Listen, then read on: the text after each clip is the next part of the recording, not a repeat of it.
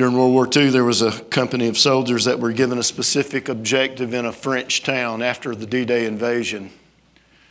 And they were to study the maps and the landmarks, and they were to memorize basically the objectives that they were supposed to achieve one step at a time as they moved in to this small town in France.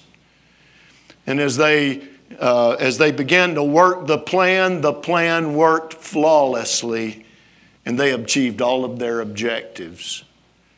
Fast forward fifty, sixty years, and some social, social scientist or somebody decided they wanted to do an experiment. And they got a group of tourists, and they gave them the same map in the same town that many of the landmarks were still there, and they gave them the same objectives, not to fight, but to move their way one step at a time through this town.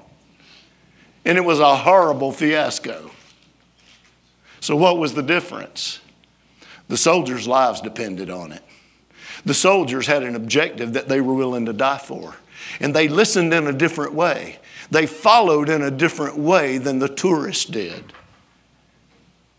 You see, they were on a journey that had a major objective to it. And every step was essential in their success.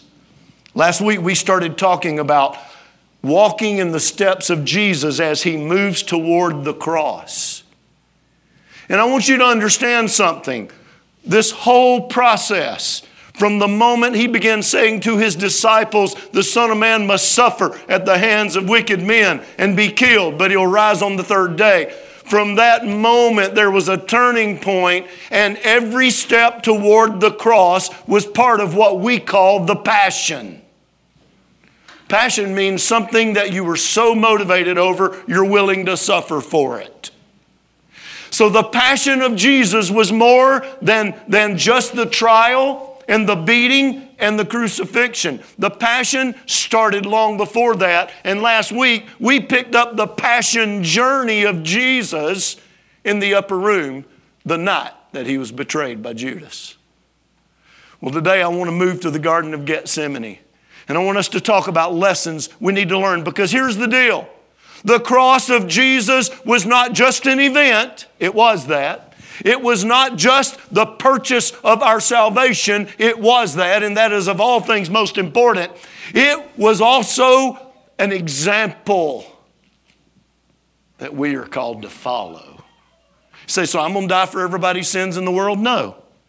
But Jesus, and I quoted this verse last week, and most of you know it by heart, whoever would follow me must deny himself, take up his and follow me. Because whoever seeks to save his life will lose it, and whoever loses his life for my sake will find it. I started out last week saying to you that if we want to experience abundant life, we have to walk in the steps of Jesus. Because the steps that he took were not just an event that he alone would embrace, but they were examples and a pattern for us if we intend to live the abundant life. So, he left us an example, a pattern to follow, how to take up our cross. So, let's read some scripture. Matthew twenty-six. Then Jesus went with his disciples to a place called Gethsemane, and he said to them, sit here while I go over there and pray. He took Peter and the two sons of Zebedee along with him, and he began to be sorrowful and troubled. Then he said to them, my soul is overwhelmed with sorrow to the point of death. Stay here and keep watch with me. Going a little farther, he felt... fell with his face to the ground and prayed, my Father, if it's possible, may this cup be taken from me. Yet not as I will, but as you will. Then he returned to the disciples and found them sleeping. Couldn't you men keep watch with me for one hour? He asked Peter. Watch and pray so that you will not fall into temptation. The spirit is willing, but the flesh is weak.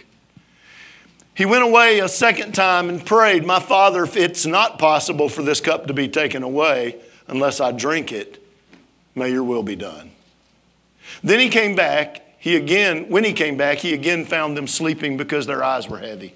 So he left them and went away once more and prayed the third time, saying the same thing.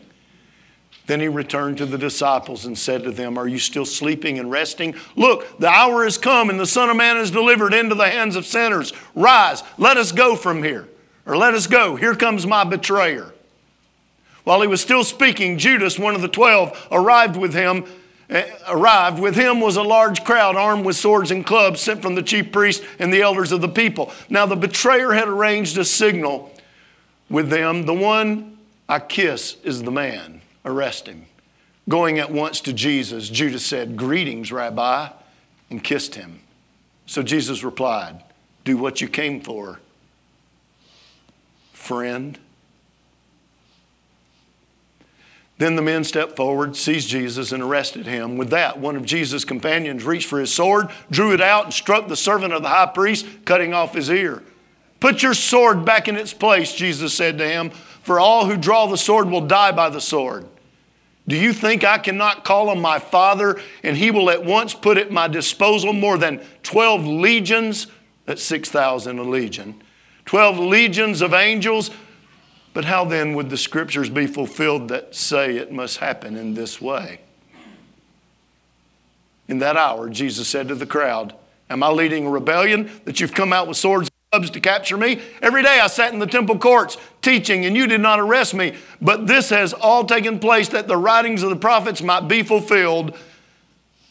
Then all the disciples deserted him and fled.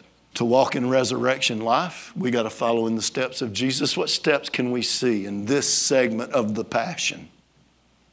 What can we learn from this about what it means to truly follow Jesus, to follow his example, to follow his heart, to follow his will, to follow his ways?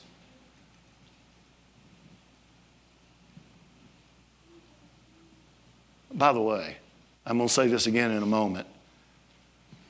We can't be his follower if we don't intend, firmly intend in our hearts to do like he did, live like he lived, and respond to the direction of his Spirit and the truth of his word. Amen? We can't be his followers.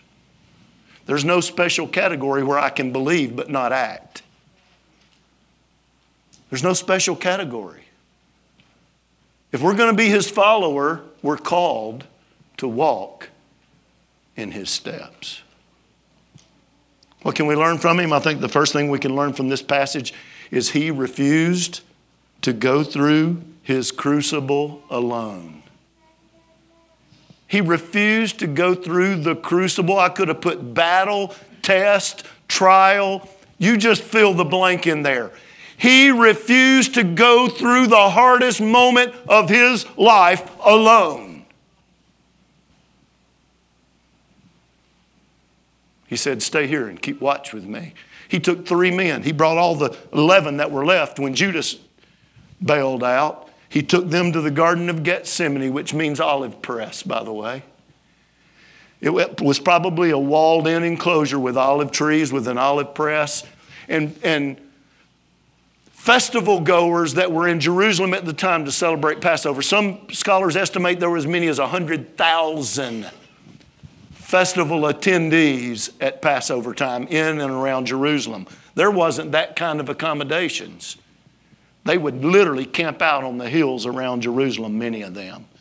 And it's very possible that Jesus and his disciples had done this. They'd stayed in Bethany, but it was a little day's journey away. But here they are in the olive press, where olives are crushed so that the oil can come out. So here they are, and he brings his disciples there, and he goes to prayer. But he didn't go alone.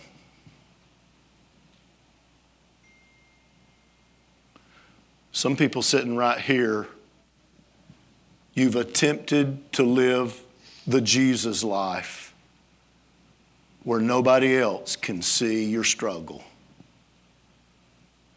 And I want you to know today that Jesus, Jesus allowed others into his struggle this night. For some of you, that gives you the heebie-jeebies. I want anybody to know that I struggle with anything. I guess you're stronger than Jesus.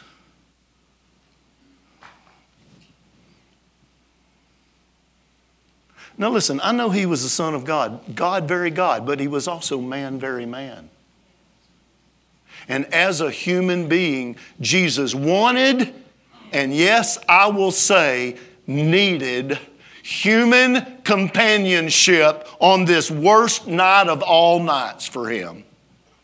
I understand that most likely the thing that crushed his soul so intensely was the sin of the world on his shoulders. But can we just back up a minute and say, yes, he was Son of God, but he was also Son of Man, and that perhaps he dreaded the gruesome torture he was about to go through for about a day and a half. Is, I mean, can we just allow that for Jesus? That he knew exactly what was coming? And he dreaded the torture and the intense pain. Listen, they beat him nearly to death before he ever got to the cross. And if we're human, we would have to say we would dread that. He allowed others into his struggle, his inner struggle. Maybe these guys had never seen him struggle before. Although if you go back through the Gospels, you're going to find out there's a couple of places where it says that Jesus was troubled. One of them was at Lazarus' tomb. He was troubled. He was grieved. He knew he was going to raise him from the dead, but he was still grieved. Maybe his disciples had seen some of this, his struggle. But this night, he invited three men. The same, by the way, three men that he brought up on the Mount of Transfiguration. The same three men that he brought into Jairus' daughter's room, and they saw him raise her from the dead. The same three men. He invited them into his pain. He invited them into this moment. He invited them into this backstory of the front story of the crucifixion.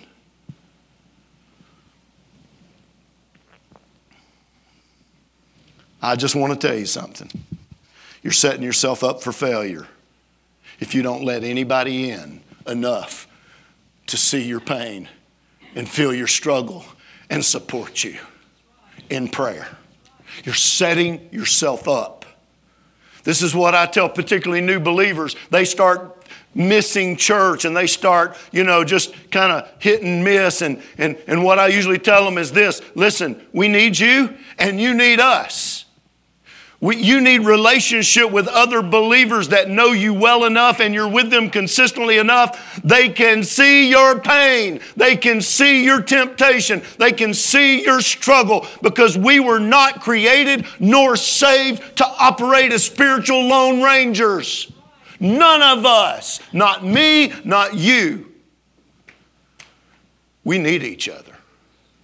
We need the body of Christ, but we need more than just to sit in a room on Sunday mornings. We need true relationship. So did Jesus, evidently. He not only allowed others in his struggle, but he asked for support. Knowing they would fail him. And he still asked. He saw ahead. He knew they were going to forsake him and flee. He knew they were going to go to sleep on him. And he still wanted them there. Anybody here ever felt alone? Raise your hand. Admit it. I have felt really alone before. I think because of the task that lay in front of Jesus and because of his nature, both as fully God and fully man, he was alone in a whole new way. But part of him, the human part, wanted some other humans close by. They wanted him to see his agony. They wanted him to, them, he wanted them to feel his pain and pray for him. And he asked them to do it knowing they would fail. He asked anyway.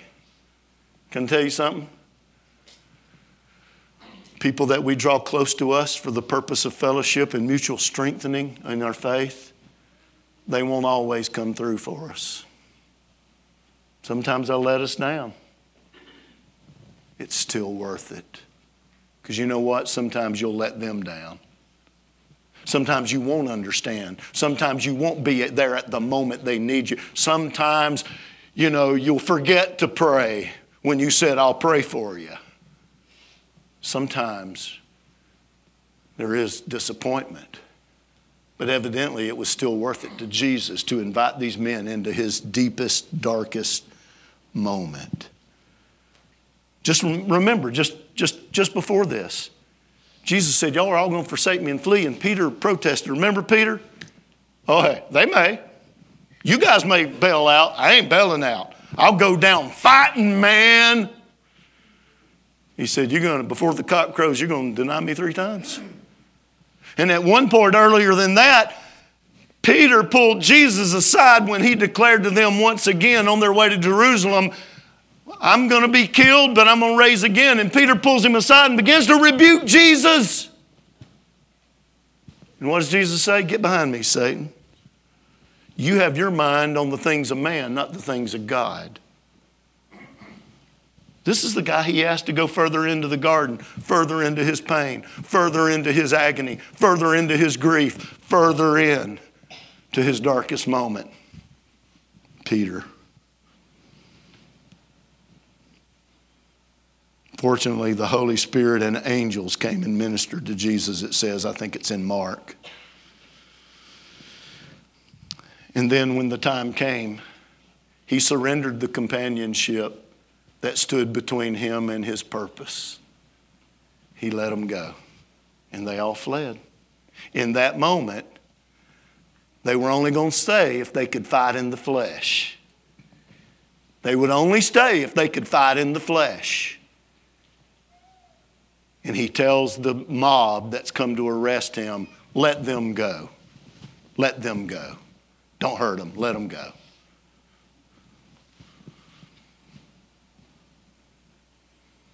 The second thing that I think we can learn from this story is this. He learned to pray through.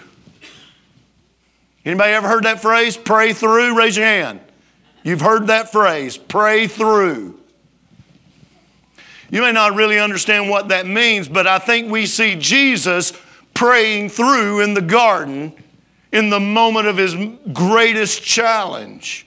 As a matter of fact, you can see a progression. The first time he goes and prays, he says, Father, let this cup pass from me.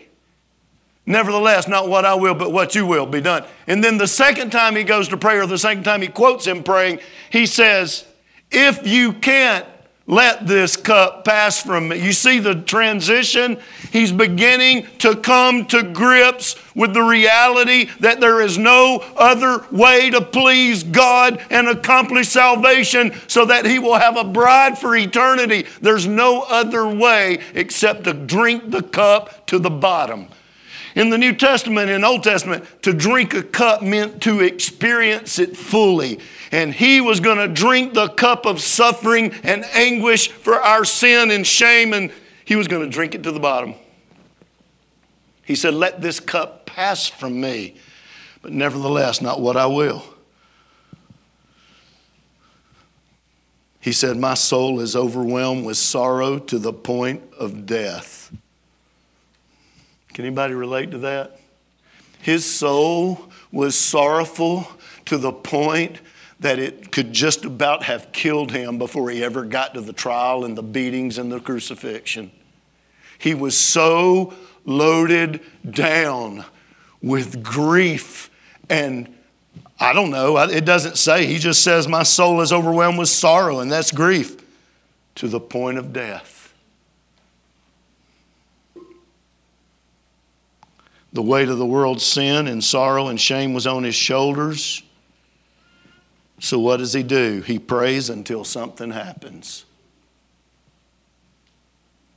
Remember, push, pray until something happens.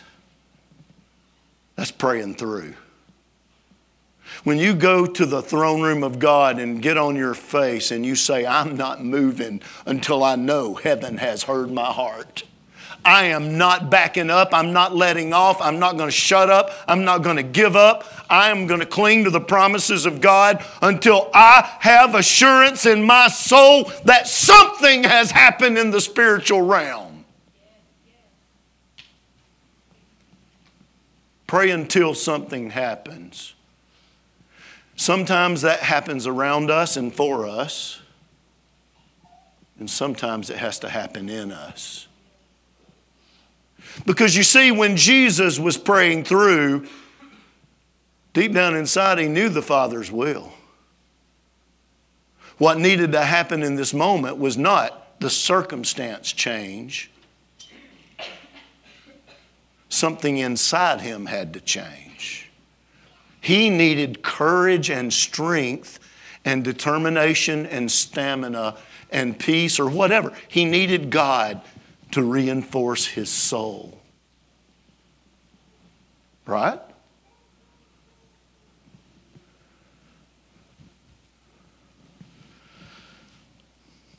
So what is, what does praying through look like in steps? First of all, counting the cost, and we see Jesus doing that. Secondly, drilling down on what really matters. As Jesus agonized in prayer, he had to focus his eyes on what mattered more than avoiding the cataclysm he was running headlong into at full speed. He had to keep his eyes on the prize.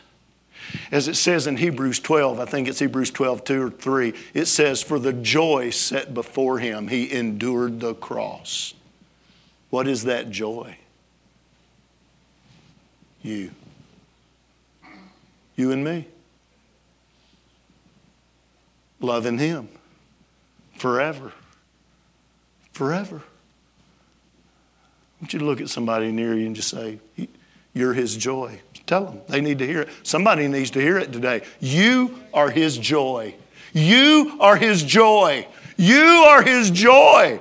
You are the reason he pushed through. You are the reason he kept praying until God gave him whatever he was praying for and changed something on the inside of him so that he could push through this most horrific of moments, not just in his life, the most horrific moment in human history.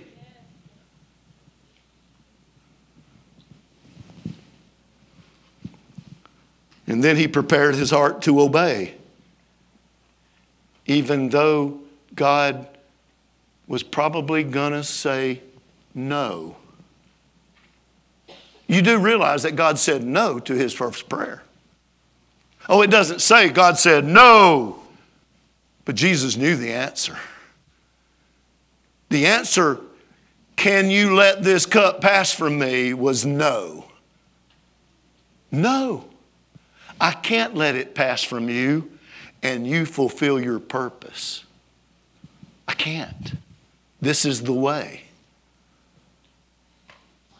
Jesus surrendered the right to avoid pain.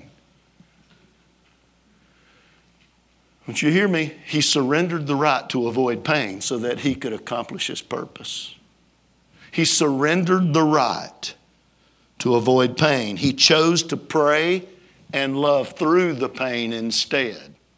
He chose to pray and love through the pain instead of avoiding the pain moment. And he did it for you.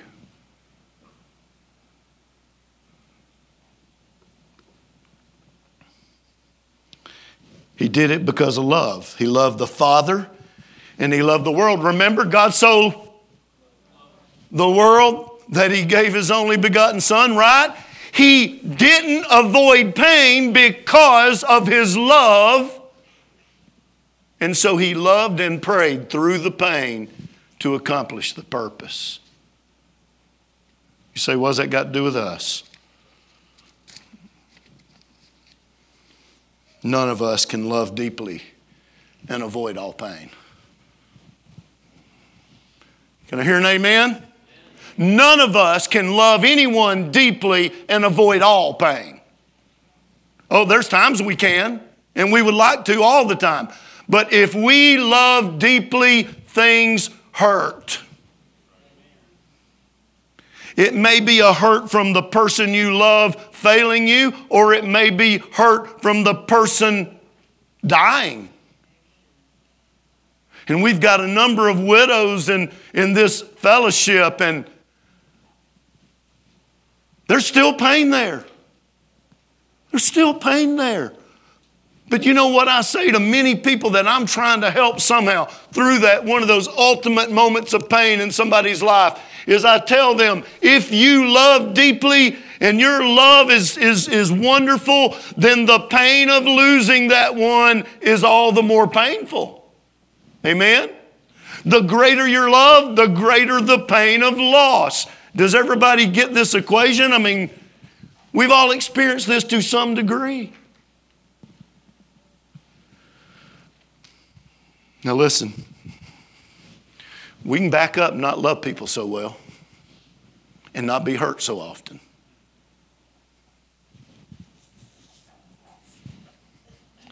There's only one problem with that. It's not Jesus' way. It's not his way. It's not his way. We can avoid the pain of loving someone deeply, but it's not his way. He prayed through the pain because he loved. And we're called to do the same thing many times. I'm not saying you open yourself up to needless abuse or neglect or what. I, I'm not even going there. I'm just talking about in general as we love people. We just need to understand the cross is embedded in all of our loving compassion. There is a cross embedded in our love and compassion for people in his name. You hear what I'm saying? That means embedded in every time we try to love someone in Jesus' name, there's always the possibility it will hurt.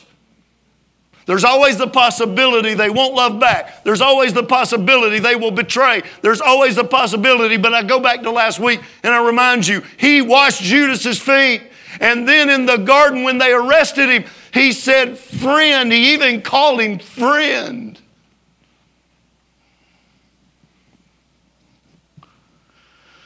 He drank the cup to the bottom. And he said, not my will, but thine be done. And by the way, this is connected to what we call the Lord's Prayer, but it was really the disciples' prayer. Remember? Our Father, he's talking to his Father in this prayer. Who art in heaven, hallowed be your name. Jesus fell on his face before Abba. He fell on his face, it says, and he cried out to his Father as a little boy, appealing to his daddy. Daddy, surely you can do something. You can do anything, everything. You're all powerful. I remember a moment when our oldest son, Michael, was about four or five. He had some kind of infection, and we brought him to the doctor's office. And he had been to the doctor's office just enough to know that doctors equaled shots. Anybody relate to that? And we brought him in, and they, they checked him out and decided, guess what? He needed a shot. And I'm telling you, I had to hold my five-year-old down on a table, screaming and kicking and terrified while they jabbed the needle right in the top of his leg right here. It was the only place they could get to. It hurt me more than it hurt him, I can promise you. And that story came to my mind today when I realized Jesus had laid down at the feet of his Father and he was saying, Father, isn't there any other way? But if not, I've spent my life doing what I see you do and saying what I hear you say. And if this is the only way I'm in, I'll drink this thing to the bottom of the cup.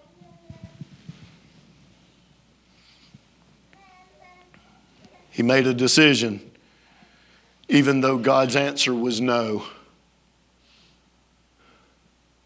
What do you do when God says no?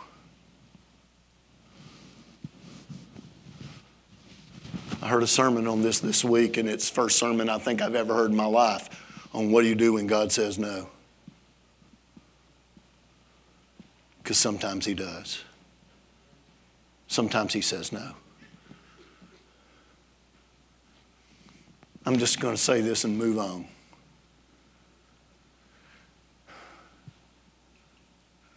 The only response of a real disciple to God's no is yes, Lord, so be it.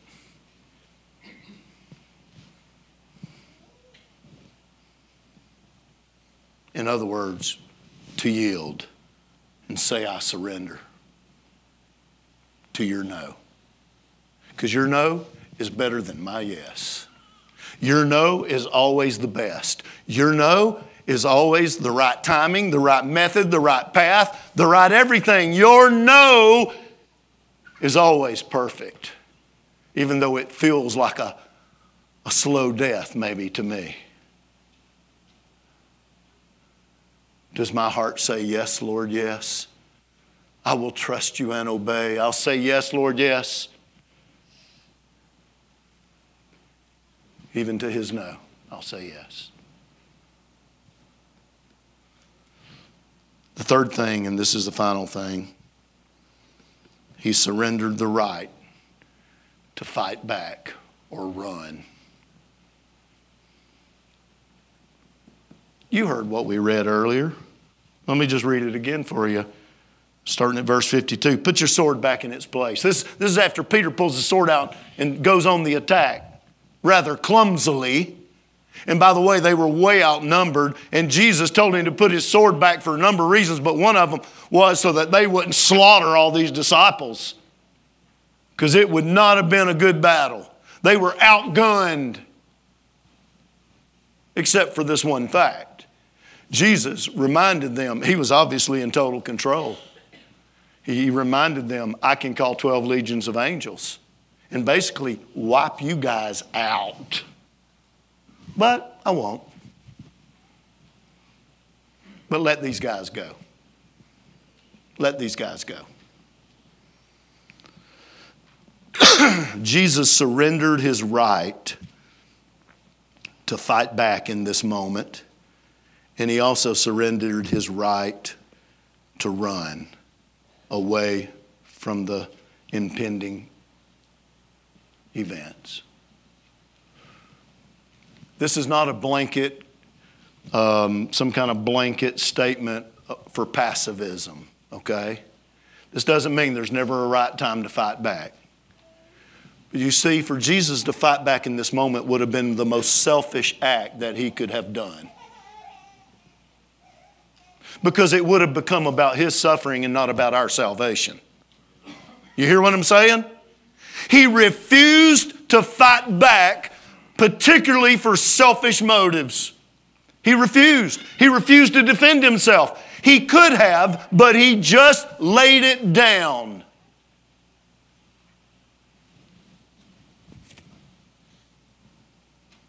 He couldn't accomplish his purpose and fight back. Okay? He could not accomplish his purpose and fight back.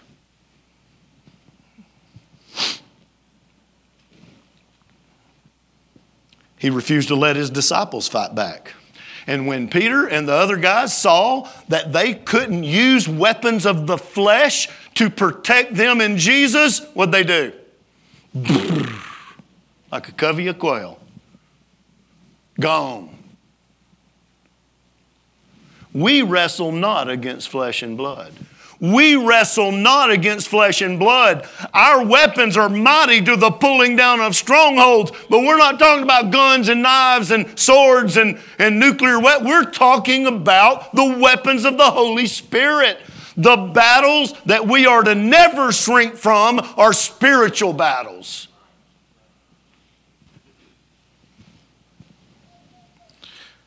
What does this mean practically? It probably means that we don't make enemies out of people who have made themselves enemies to us. We don't respond in like kind.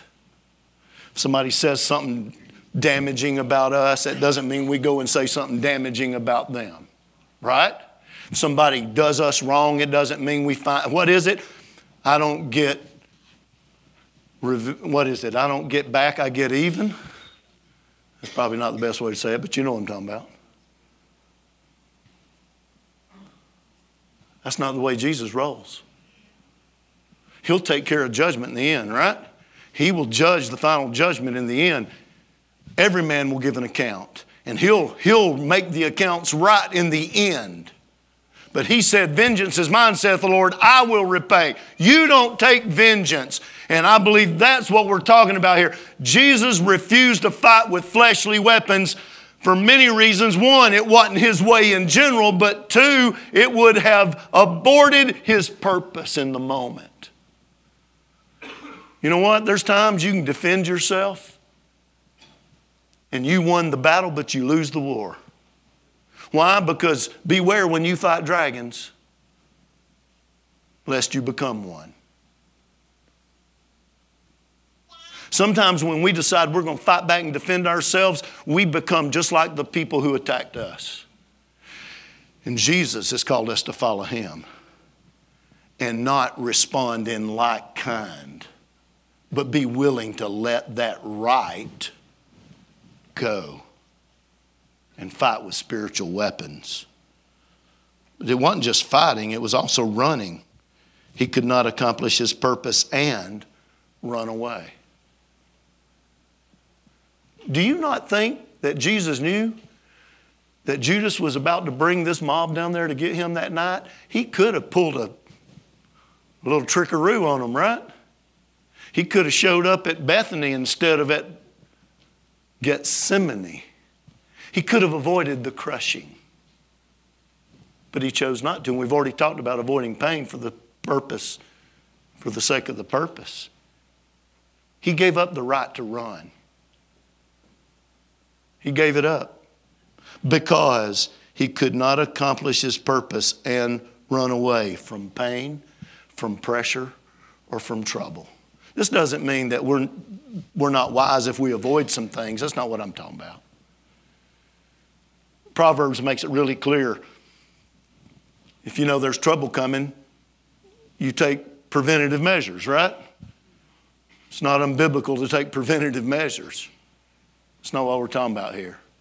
We're talking about avoiding all pain or pressure or trouble at the expense of our testimony, of our ministry, of impact for the gospel, and of loving people, even people that may be the source of our trouble.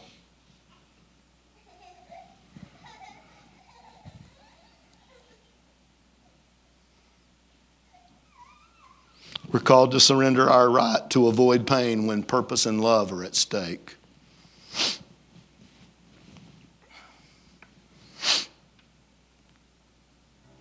I mean, I just, I want to just say something to you. I know these messages are not rah-rah messages. But you know what my heart says? My heart says I want every one of us to be prepared to follow Jesus faithfully, no matter what comes down the road. And I think everyone here that is aware of what the trends in our culture and the trends in our society, I think every one of us understand it very likely will get increasingly difficult to faithfully follow Jesus in the circumstances we're living in.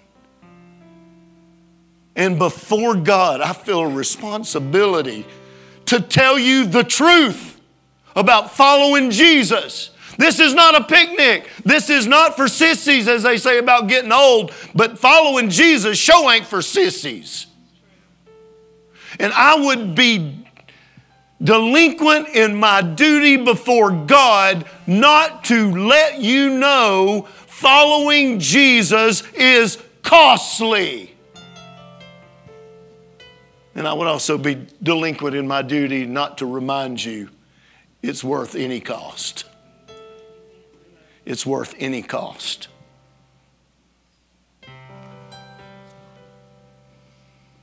I've always been enamored with missionaries or believers in a restricted country somewhere that stood their ground for the sake of Jesus and paid for it with ultimate sacrifice. I've always admired them, but, and, and I'll be honest with you, one reason is, is because I wonder if I could do that. I'm just being honest.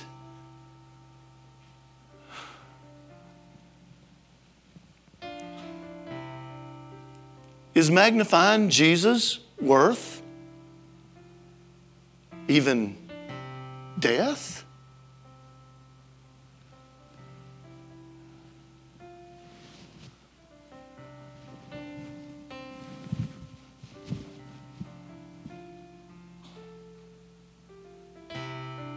This ain't a game. This is not a game. This is not a religious exercise. That's not what this is. This is real. There's real cost. Oh, I know your salvation didn't cost you anything, but to follow Jesus, it cost you something. To walk in His steps and to experience the abundant life He paid for with His own blood on that cross, to experience that fullness of life and joy and peace and purpose and impact, to experience that, there'll be some things you got to let go of. There may be some people you got to let go of. There may be, there may be moments when you're going to get some pushback. I believe it's my responsibility before God to do everything I can to strengthen your and my commitment to follow Jesus. Follow in His footsteps. Do what He would do. W W J D, it's not a bracelet. It's a call of the Holy Spirit to the people of God. Am I willing to respond to life according to the pattern that Jesus left me? Am I willing to take my cross up?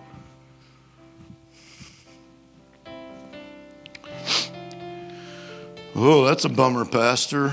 Oh, let's think happy thoughts. This is a happy thought because the result of what He did was eternal, awesome, abundant life forever. You know what the world needs more than they need anything? They don't, they don't need another church service. They sure don't need another sermon. What they really need is for me and you to walk in the steps of Jesus out there, out there. And I'll tell you this, I'm praying for revival, but you know what revival would look like to me? Everybody in this house overwhelmed and captured by the beauty of Jesus to the point that we are willing to share that outside these walls at cost.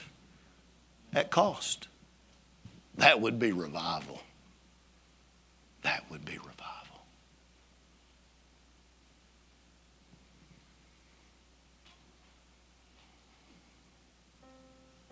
This is my prayer. Open our eyes, Jesus. Help us see the just unparalleled worth that You are. And that to walk closely with You is the greatest treasure a human being could experience. And that it's worth whatever it might cost to hold on to Your hand, Your nail-scarred hand, and to walk in Your steps, and to see You act through my life and speak through my mouth and love through my heart and impact my surroundings with Your Spirit. Help me see Your worth. Give me a new glimpse of Your majesty and glory and goodness. Give me a new glimpse of Your beauty.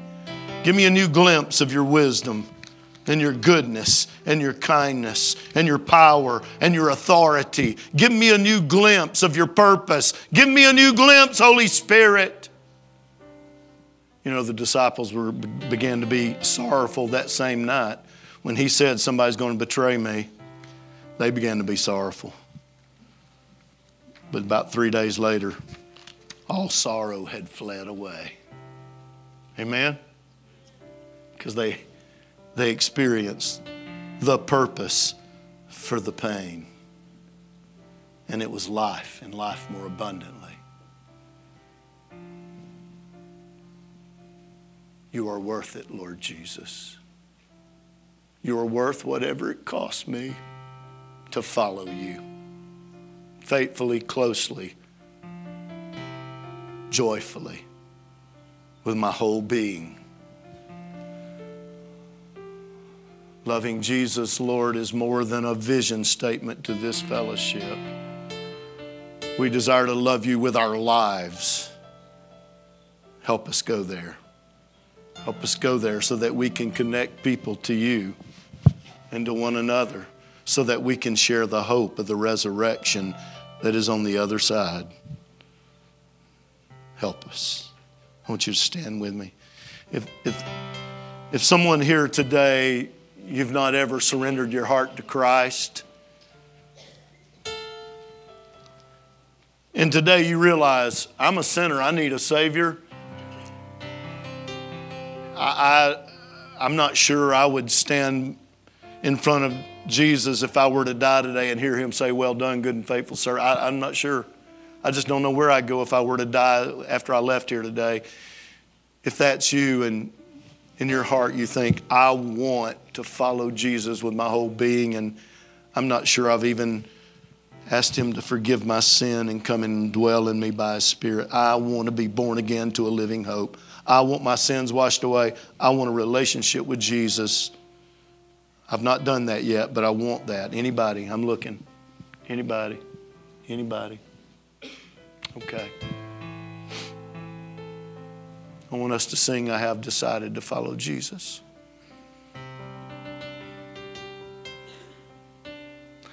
I have decided to follow Jesus.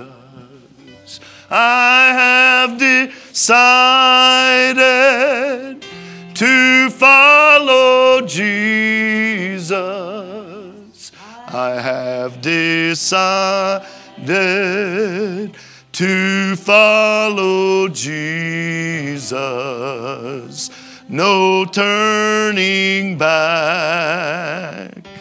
No turning back, though none go with me, still I will follow. Though none go with me, still I will follow. Though none go with me, still I will follow. No turning back, no turning back. The cross before me, the world behind me. The cross before me, the world behind me, the cross before me, the world behind me, no turning back, no turning back. I want you to lay your hands on your eyes and just pray the Holy Spirit would give you eyes to see the beauty of Jesus. That he would give you eyes to see the un- unparalleled worth and awesomeness of our Savior. That you would see him for the treasure, the all-encompassing beauty that he is. And that your heart would be drawn.